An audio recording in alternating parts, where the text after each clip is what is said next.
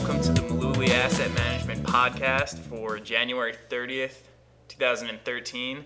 This is Brendan, and today Tom and I are going to be talking about saving for college like we promised in last week's podcast. We're going to cover 529 accounts today.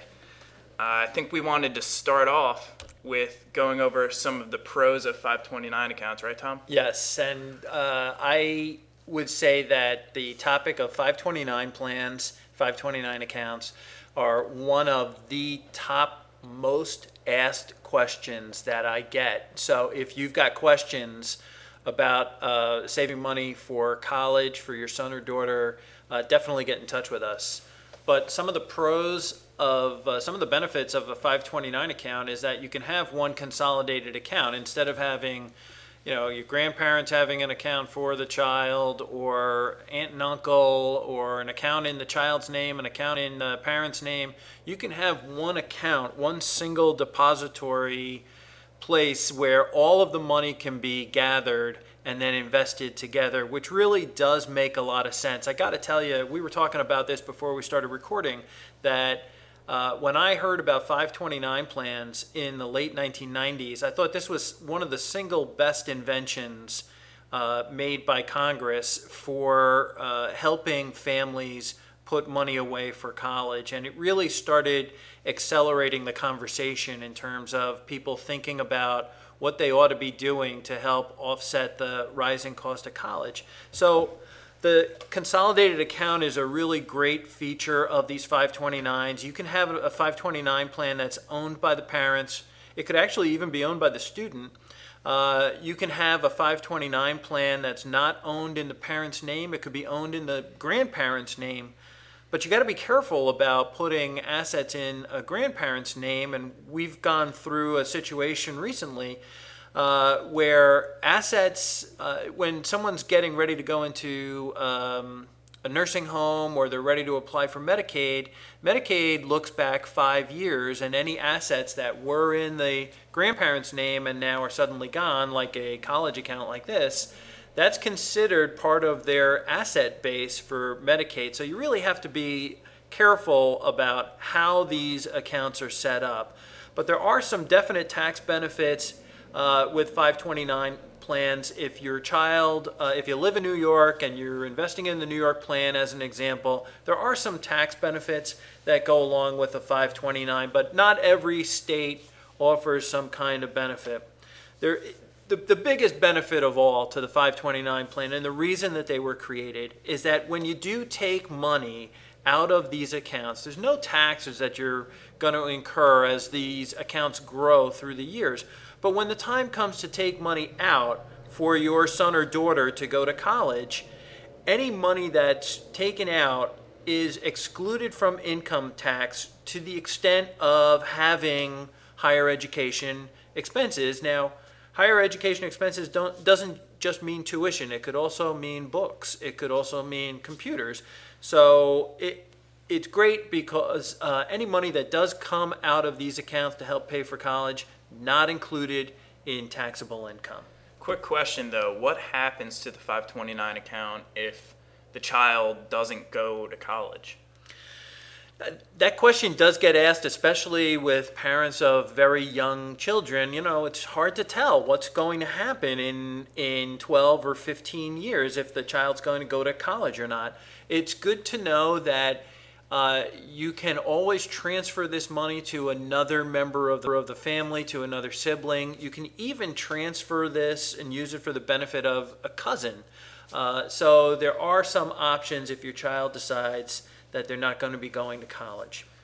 Okay, so we covered the pros, and you said that you like 529 accounts a lot, and you thought they were a great idea. But there are some cons that we want to talk about. There's correct? some there's some definite cons, and, and I think everybody needs to know that there are some shortcomings with these 529 accounts.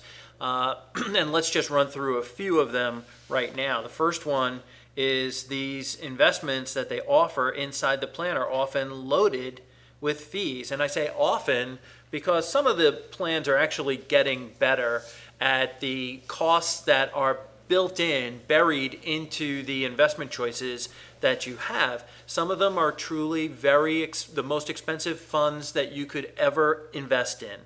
So that's important to know that you could probably do this a little cheaper on the outside. Yes, there's some, you know, tax benefits in terms of deferrals and state income taxes, and it's great to just have a um, a segregated pool of money for future expense like college, but you really got to keep your eyes open in terms of what the expenses are cooked into a lot of these funds.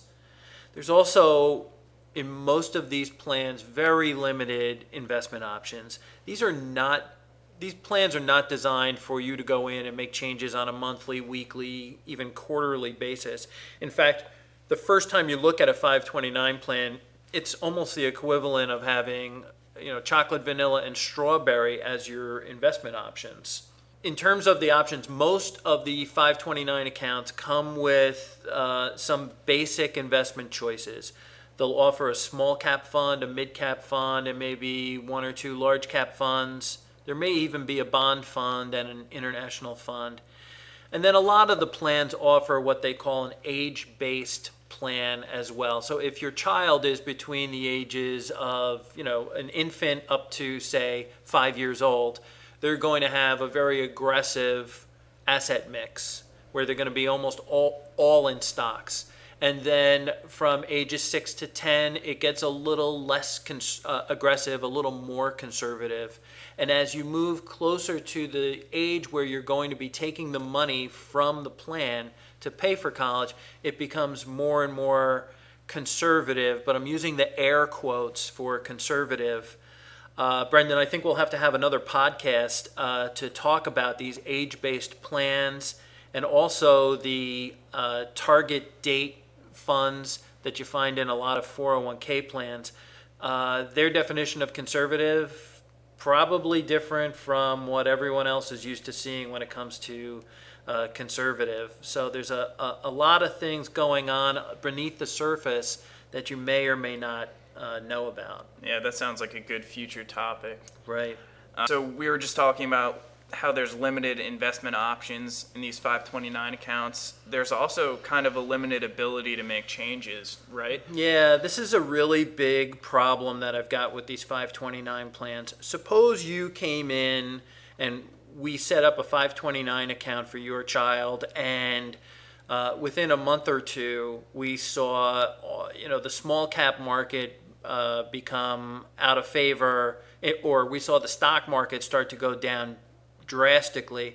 A lot of these 529 accounts are designed where you can make an investment change one time per year. That's it. Some of them offer two, two changes per year, once every six months. But when you make the decision with these 529 plans, in many of the plans, not all of them, but in many of the plans, you're locked into that investment for a good length of time. And, and I just find that to be a real problem you know, if we were talking back in 2008 and uh, we saw the, how the market declined so quickly, and some people lost 40% of their money in the last four months of the year, that's a pretty big drop. And it would take people a long, long time for them to even get back to even. So uh, that's one big problem that I've got with these 529 accounts. They're very limited in their ability to make changes.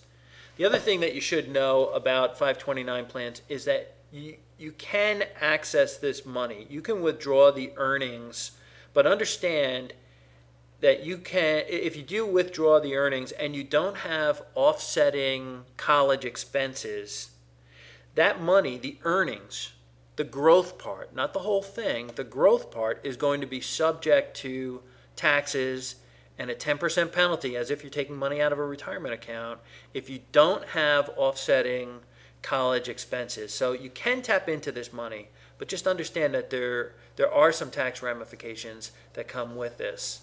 There's a lot of ins and outs that go with these 529 plans, and I get a lot of calls on them.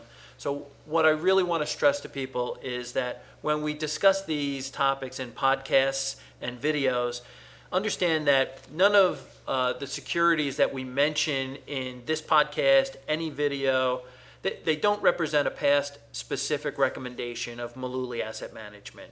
And this presentation is definitely not a recommendation to buy or sell any of the securities that are mentioned or to take any of the investment actions that we're talking about.